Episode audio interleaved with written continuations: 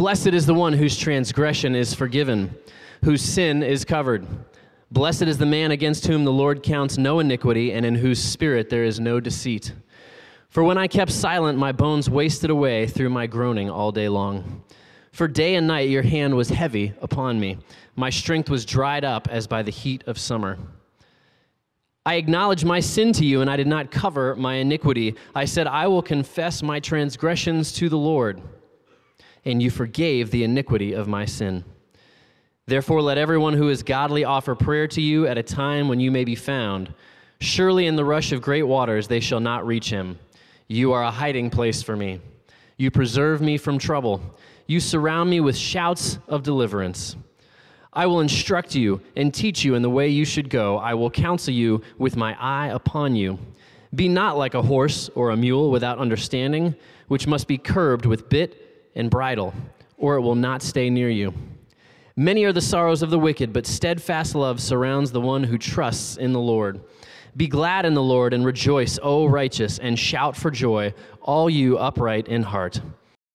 So I want to start the sermon like any good sermon starts with a story about my mom. All right? So one of the one of my mom, favorite attributes about my mom is that she feeds those that she loves very well. My mom feeds the people she loves very well. So when I go home for vacation, I gain like 10, 15 pounds. It's kind of shameful.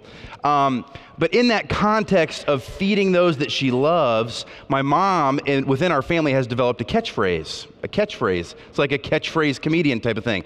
And uh, it's inadvertent, I think, but she says, It's good for you. It's good for you. And so if you are in doubt of whether you should eat something or not, man, I'm so full, it's good for you is her, her logic to get it in your stomach. Um, let me give you a few things that she has said are good for me and my family. Her number one is butter. Okay, butter, it's a dairy product, so it's good for you. There you go, mom. Uh, you guys like the second one, bacon. Definitely good for you. All right, there we go. Uh, this third one, I'm not sure how you could applaud it. At one point, she told my, some of my nieces and nephews and my children that donuts were good for them. Uh, okay. Wasn't expecting the clapping. That's new. All right. Uh, spaghetti, not like whole grain spaghetti, just plain white spaghetti. Good for you. Um, also, okay, sure. Let's just clap for spaghetti if you're Italian. Uh, spinach is good for you. So there's there, she she gets it right sometimes, not always. Yeah, boo spinach, right? um, anyway, why do I tell you that story? One, I love my mom, and I love how she feeds me when I come home. I love cheese ball, things like that. Uh, she's not said. She said it's good for you, but no, cheese ball not good for you. But you should eat it anyway. Um, why do I bring up the story? Uh, Psalms 32 could be summed up this way the psalmist is instructing us, it's an instructional psalm, and what he is saying is confessing your sins is good for you.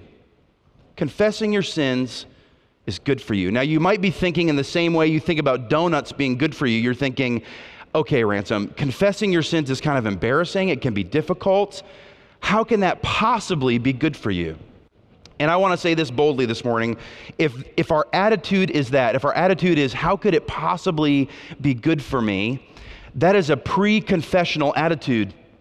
We only think that way before we've confessed, before we've taken the dive, the plunge into that difficult uh, time of saying what we've done to God. Do we think, man, this is going to be very difficult? But what the psalmist is going to show us is that the other end of that, when we've, we've confessed, and we've gone through that, that practice with God on our own between Him and I and Him and you, it's refreshing and there's freedom and it's renewing to our soul. And so there's three big reasons why we ought to confess our sins to God. We're going to run through those this morning. So, the first reason to confess your sins, why it's good for you, is because it allows you to experience the deep, merciful forgiveness of God. When you confess your sins, it allows you to experience the deep, merciful forgiveness of God. Verses 1 and 2 is kind of a opening thesis statement for this psalm, and he, he is saying uh, that true happiness comes from confession and forgiveness. That word blessed, we've gone over it a lot this year. If you're new, we've been, we've been going through uh, this last, I think, spring, we did the, uh, the Sermon on the Mount, and blessed is a, is a term that we went over and over. And really, what it means is deep, true happiness, deep, true satisfaction. And what he's saying is, true satisfaction only comes through the act of confessing and receiving God's forgiveness. So let's take a look at what it says here. Blessed is the one whose transgression is forgiven, whose sin is covered. Blessed is the man against whom the Lord counts no iniquity, in whose spirit there is no deceit. There's a few words here that, that he uses to describe the act of God's mercy. There's actually a physical representation here. That first word is forgiven. Forgiven in, in the, in, the, in the Hebrew means to lift off to lift up. So, the first thing that happens once we confess is God comes in and He lifts the burden of our sin off of us. There's relief. The weight of what we know we've done is lifted up off of us. Now, what's great is He doesn't just hold on to that for like some sort of blackmail, waiting for you to mess up again so He can put it back. The second word, covered, means He puts it away. And he doesn't just put it away and store it away for later, he buries it. He doesn't want to talk about it. It's gone forever. So you see, when we confess our sins, God shows up in this deep, merciful forgiveness. And He, even though we don't deserve it, He lifts the sin off of us. The burden is gone, and He puts it away for eternity. Isn't that amazing? And so when it says here, blessed is the man against whom the Lord counts no iniquity, why, how is that possible? Because God's lifted it off us and put it away, and we don't have to worry about it anymore. That's a, that's a visible and physical picture of the mercy of God. Now, he has this last phrase, in whose spirit there is no deceit. We've all, I hope, experienced that environment in our lives where we can share our heart, share honest thoughts, or share uh, what we're thinking, and there's no condemnation coming back at us. No matter how hard or unusual or even ridiculous what we're saying is, there's no reprisal, there's no blowback. In, the, in those environments, if you've experienced it, it's refreshing to know that you can be honest, that you can be yourself. And what the psalmist is saying is, True happiness comes from recognizing that that's the environment that we have with our God if we are in Christ. We can be completely open and honest about who we are, what we've done, what's going on, and there is no punishment, no blowback, no reprisal, no condemnation coming back at us. True happiness, true satisfaction is recognizing that that is the environment in which we interact with God and then interacting in that environment. He goes on in verses 3 through 5 to give his personal testimony. Now, some scholars believe that David wrote this psalm about his sins with Bathsheba. Uh, if you're unfamiliar with King David, he committed adultery with, with another man's wife, and then he had that man murdered. It's a pretty serious situation, all right? Um, and and he and definitely in Psalm 51, David is penning his confession to God. You can look at that. Uh, there's not necessarily enough evidence to say that this is definitely David, but what we know is that whoever is writing the psalm, they've committed a specific and personal sin against God, and they are about to uh, go through the process of hiding it first and then confessing it. So, regardless of who it is, a sin has been committed. We know this because in verse 5, which we'll get to here in a second, he uses these possessive pronouns my sin, my iniquity, my transgressions, my sin. It's not this kind of aloof kind of idea of sin or, or vague referencing something I may have done. No, he is owning a sin in verse 5. We'll talk about that in a second. But we need to understand a sin or sins have been committed. And what happens next is he decides not to confess it, to hide it says here, For when I kept silent, he is recognizing the reality of what's going on, but he's deciding not to acknowledge it. There's a good moment for us to talk about what is confession. Now, in, in Scripture, you can find two important confessions.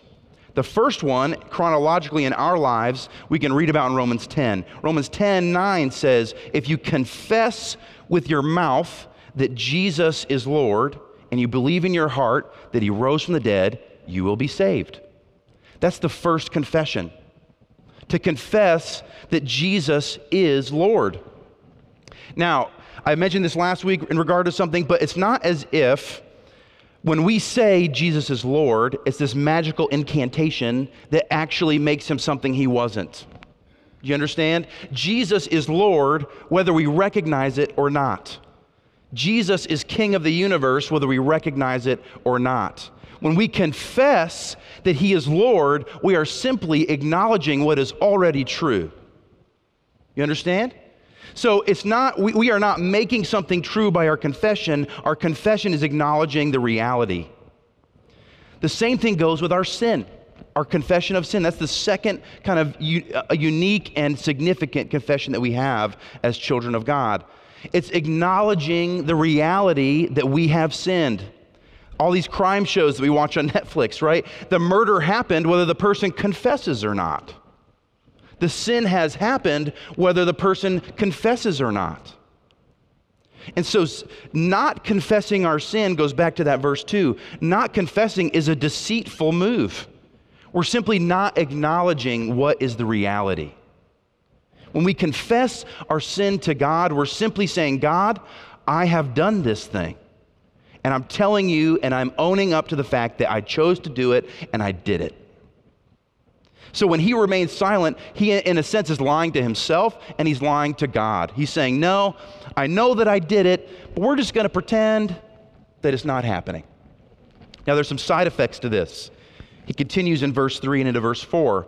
So when I kept silent, my bones wasted away through my, through my groaning all day long. For day and night your hand was heavy upon me, and my strength was dried up as by the heat of summer.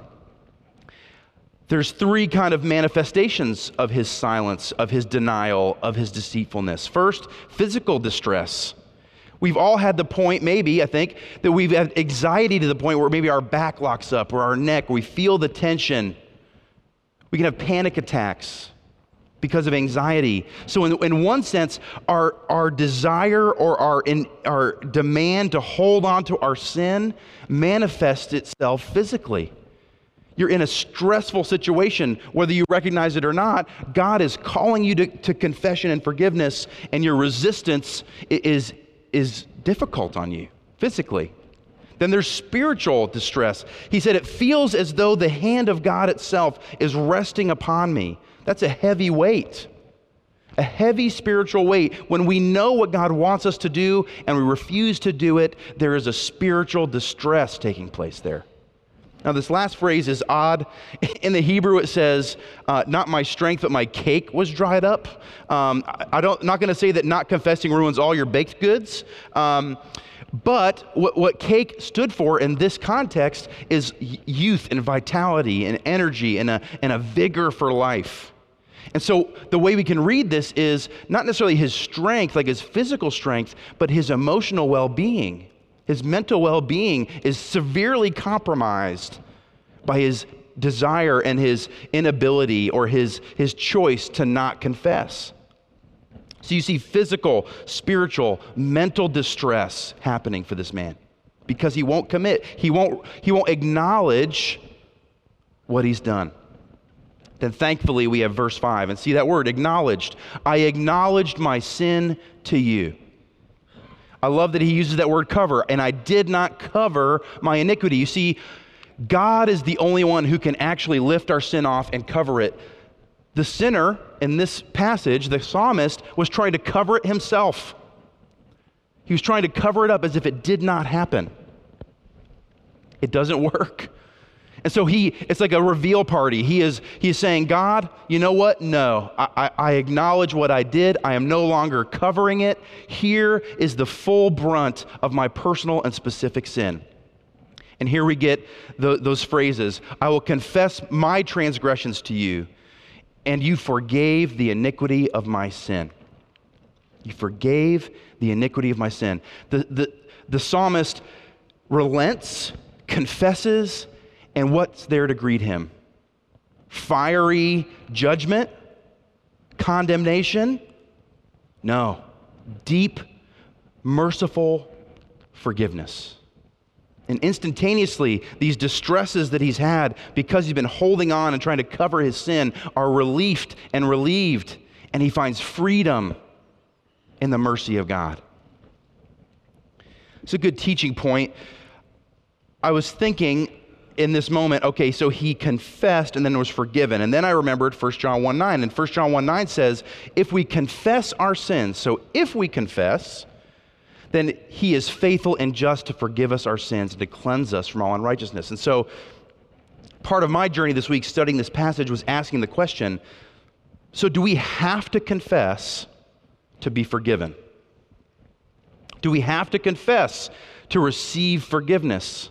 Because to me, I, in the moment, I was thinking, that seems like works righteousness. That seems like I have to do something in order for God to do something for me back. Like I'm paying Him my confession and then he gives me forgiveness as a transaction. And so, what I'm saying to you right now is one, yes, Scripture teaches that we must confess our sin in order to receive forgiveness. But two, I want to I want to point out that that is not the transactional thing that we think it might be. It might be. Let me let me paraphrase the Westminster Confession of Faith. Because if I read it, it'd just be old English and it would be confusing. So here's what it says.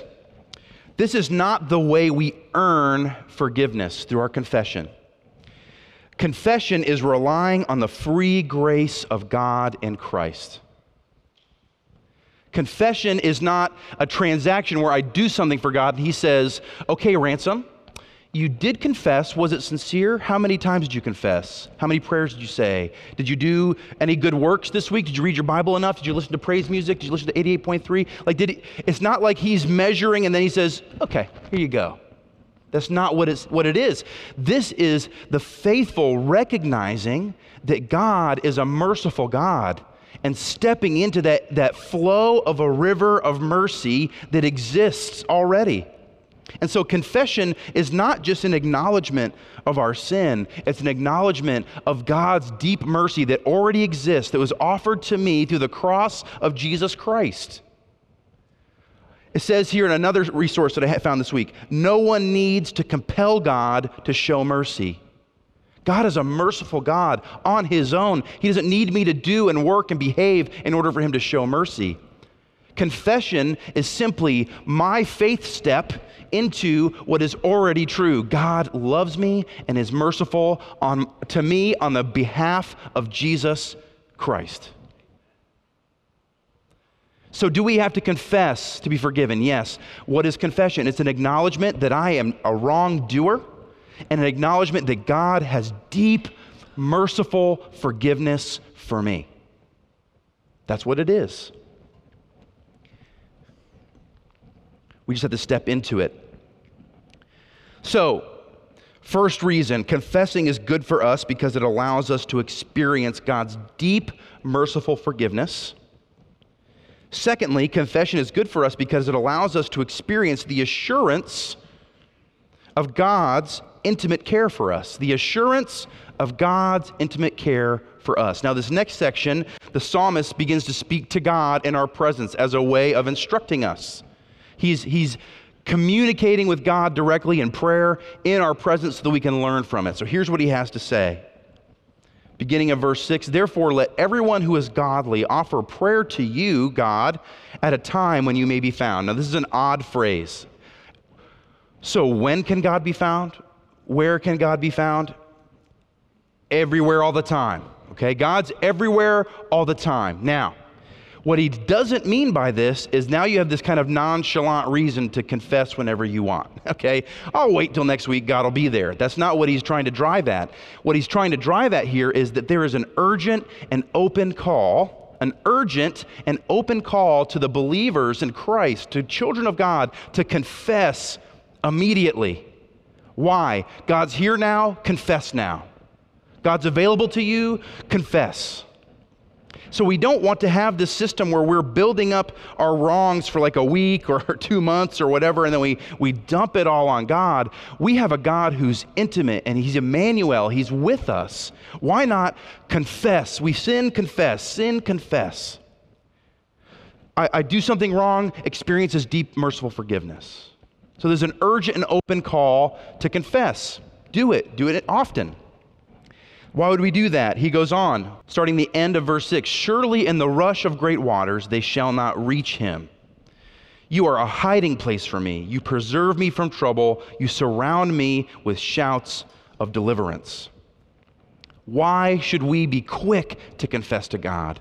Because God is our only deliverer. God is our only hope. God is our only protection. And so to, to step away from Him in sin and then hold on to that sin without confessing is to expose ourselves to, this, to the not safety of God's intimacy. We should constantly want to go back to God, back to God, back to God. Why?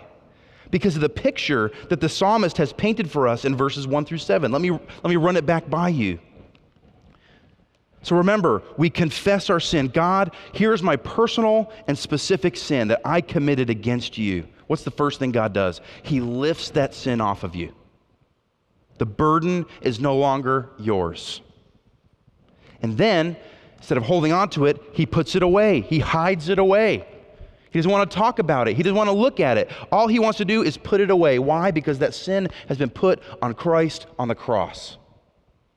And then is what we have here. Not only that, he doesn't stand aloof, kind of like, mm-mm-mm, you sinned again. No, what does he do? He draws us in close, in intimate care. He's our deliverer, he's our only hope. That's the experience of confession. It's not something to, be, to, to dread. It's not something to be afraid of. It's something to crave, something to, to, to pursue. He lifts it up, he puts it away, he draws you in close. Who doesn't want that? Who doesn't want that? In verses 8 and 9, the author switches. So he's just painted that picture for us. And he's no longer talking to God. He turns abruptly and looks at the audience. That's us. And he says this I will instruct you, and I will teach you in, a, in the way you should go. I will counsel you with my eye upon you. Be not like a horse or a mule without understanding, which must be curbed with a bit or bridle, or it will not stay near you. What is he saying here? Listen, I've just told you what confession is like. I've just told you what God is like. He is merciful. He is kind. He is loving. He is gentle. He's holding you close. And what is he saying? Stop being stubborn. Stop holding on to your sin. I, I find um, as I'm studying the Psalms this summer, I think they're funny. I think they, they stick in these little one liners. Don't be a horse or a mule. That's exactly what you think. It's exactly what you think. There's other words for mule you can stick in there that might make it a little more humorous. But what, what he's saying is don't be a donkey, don't be stubborn. God is great and good and merciful and forgiving. Step into that instead of push away from that. As a side note, another mercy that God gives us is people who are willing to call us out like this. It is merciful for God to teach us what we ought to know. It's merciful for God to, to show us the way we ought to go. God is our heavenly father, not a heavenly grandfather. What's the difference? A grandfather is less worried about discipline, kind of like whatever you want, son, a, a, father is worried, and not worried, but necessarily he's concerned with, with the trajectory of our life. And God, in the Psalms, he's showing us his great goodness, and then he's calling us back to himself with instruction. That's mercy. That's mercy. Lastly, this is the third reason, as if it's not enough, why confession is good for us. It's the takeaway truth for today. there's something you bring away from this. This is kind of the, the thing I want you to, to focus in on. Confession is good for us because it allows us to experience our true identity in Christ. Our true identity in Christ. There's a not so nice thing we got to handle first. We have this beginning of verse 10. Many are the sorrows of the wicked. Okay, the wicked's a rough word, but it is what it is. So we have to ask two questions Who are the wicked, and why should they have sorrow? First. We're going to see more clearly in a second with the rest of verse 10. But in Scripture, the wicked, in one sense, is everybody. Everybody is wicked. We all depart from God. We all reject God, rebel against God. So this is not like an exclusive club where you've done something so bad you're now classified as wicked. This is the starting point of humanity. We're all wicked. But in this context, there is a sense in which we can lose that title of wickedness and gain other titles, we'll talk about again in a second. And so, right here, when it says wicked, what it means is anyone who does not conform to what God has called them to conform to, which is trust in Jesus. Trust in Jesus. Trust in the Lord. There is only one hope for humanity, and that is the, wor- the, the incarnation, the work, the death, the resurrection, and the ascension of Jesus Christ. That's it. And so, separating righteous, which we'll talk about again in a second, and wicked, the only difference is who has confessed Jesus as Lord and who has not. Who has not. That's who the wicked are here. Why should they be sorrowful? Romans 6:23 says this, "For the wages of sin is death, but the free gift of God is eternal life through Jesus Christ our Lord." Think about it this way if you have not confessed Christ as Lord, then there is no confession for sin. You need the first before you can have the second. And if there is no confession for sin, there is no forgiveness. And if there is no forgiveness, the wages of sin is what? Death. So, those, those people we know that have not confessed our Lord, we should have deep, concerning care for them. If you are here and you have not confessed Lord, you, Jesus says, Lord, you should be thinking about this. There is a reason for me to be sorrowful because I stand before God without a representative that can help me. For those who are not in Christ, there is much to be sorrowful for. Lest we forget where we came from, Ephesians 2 reminds us, brothers and sisters. If we have confessed Christ as Lord, that does not make us better that does not make us whole, that does not make us necessarily personally holy. But look at this. This is Paul in one of his more joyful letters in Ephesians reminding Christians where they came from. And you were dead and your trespasses and sins. That's not a great thing. In which you once walked, following the course of this world, following the prince of the power of the air, the spirit that is now at work in the sons of disobedience, among whom we all once lived the passions of our flesh, carrying out the desires of the body and the mind, and we were by nature children of wrath like the rest of mankind. We need to remember that that's where we came from because the next two words in this, in this passage of Scripture tell the whole story. But God. But God. If it were not for the intervening of God and Christ in our lives, we would be amongst the wicked. And so, we certainly the wicked have much to be sorrowful for, but why do we have something to rejoice about?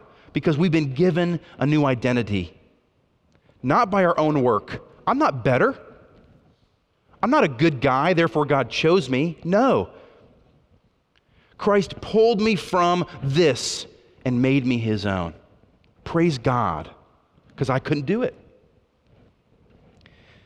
What is that new identity? Here we go. I love how this passage ends. But the steadfast lo- but steadfast love surrounds the one who what? Trusts in the Lord. That is the opposite of wicked. Not moral, not good, not good dude, not awesome. No. There is wicked, and then there are those who trust in the Lord in their wickedness. What else? Be glad in the Lord. Be, rejoice, O righteous. That's a new title. And shout for joy, all you upright in heart. Those of you who have done construction projects, you know it's important to have a, a wall that's flush or square. Upright in heart simply means your, your heart is now square with God, it's level. You see, when we sin, brothers and sisters, we lose the assurance that these things about us are true. When we sin, when I sin at least, I think, man, am I wicked or am I righteous? Have I been saved by God or not? It is confession, the act of confession, that allows us to enter back in, experience God's forgiving mercy, experience His love and goodness, and to clear our minds, reset our minds to, oh, right, through Christ and His work for me, Ransom Kent, this is my identity, not the other thing. It clears up my view of who I am in Jesus Christ.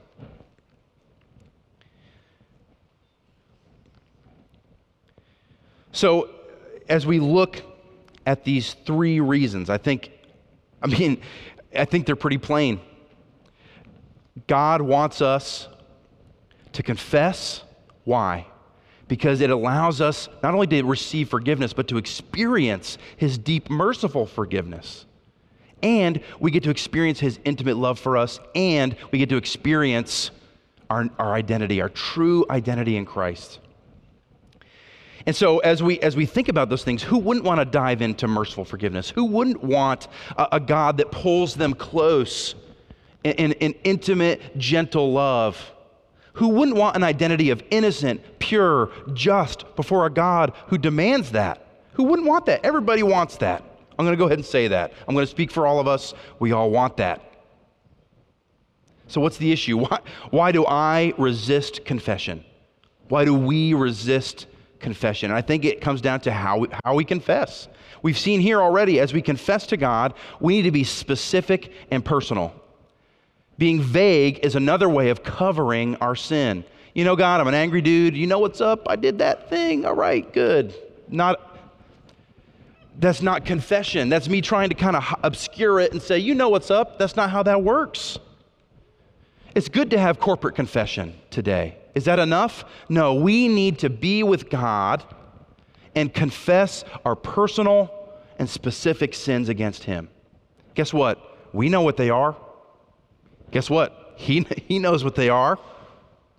He's not oblivious. Oh, really? Paxton, you what? I'm surprised by that. No, God doesn't do that. God knows.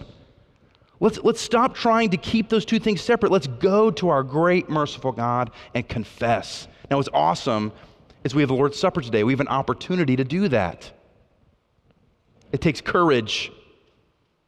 But I think the other thing that's tricky is if you, if you look at 1 John 1, which I referenced a while ago, I preached on this, I think it was a couple years ago, and the sermon was called Knowing and Being Known. And if you study that passage, God commands us not only to confess to Him, but to confess to one another. And so part of confession is not just getting alone with God and telling what's going on, it's getting with a trusted brother or sister who understands the gospel and revealing your heart to them. That's part of it. There's a great, great, great mercy in confessing to those you trust and to those who know the gospel. Not only do they bring accountability, they bring mercy, tangible mercy to you. And they can help you through motivation of remembering who you are and who God is to defeat that sin. That's a mercy from God that we have that. But I know some of you are thinking, yeah, ransom, that's, yeah, that's a little too far. I have a reputation to uphold. I, I, that's embarrassing. Um, Dietrich Bonhoeffer, our small group uh, for the last, uh, the last uh, ministry year, had been reading through Life Together by Dietrich Bonhoeffer. And I'm going to sarcastically paraphrase a quote that he had. Um, he's talking about confession to one another. And he says this basically listen, so you're telling me you're willing to confess to God, a holy, eternal God, who sent his son to die for your sins, but you're not willing to confess it to another human being who's just as sinful and needs God just as much. What he says is if that's your reality, really, you're probably just confessing to yourself and forgiving yourself. There should be some, there should be some trepidation and going to God and being specific and personal with your sin. Doesn't mean he's not going to have mercy. Absolutely, it's guaranteed. But if we will do that, but not this, there's something malfunctioning in our mindset. Personal forgiveness isn't the same as God saying, Come close, I'll take that away from you. And the burden remains. If God won't condemn you, as Romans 8 says, for now, therefore, there is no condemnation for those who are in Christ Jesus. If God won't condemn you, who do you have to be afraid of? Nobody. I, re- I recommend going back, listening to that sermon, or even just reading 1 John 1 and getting a sense of and the benefit of confession and fellowship and community in that area. I'm going to close this in prayer. As I pray, I'm going to ask the men who are going to distribute the Lord's Supper to come, and then uh, we're going to partake in the Lord's Supper together as a family. God, you are a great God, and I confess that I am not urgent to confess my sins. I pray, Lord, this morning that you give me an opportunity, the rest of us an opportunity to just step in courageously and to be personal and specific about where we have wronged you, and that this morning we would experience what verse 1 through 7 explained, that we would feel the burden of our sin lifted off our shoulder, that we would know that you are putting that sin away. You put it on the cross of Jesus Christ, never to be looked at again. And then you pull us close in gentle love and deliverance. May that be the experience of this time together as a family as you partake in the bread and the cup. Lord, for those in this place that are still resistant, they're panicking even right now. Oh man, confession. Give them comfort, give them trust, give them confidence in who you are and their identity in Christ. And God, those who are here that do not know you, may today be the day that at least they start beginning to think about the truth that you are Lord, you are King of the universe, you saved us from our sin, you are faithful and just to forgive. And may today be a beginning of that journey. We love you, Lord. We pray all these things in Jesus' name. Amen.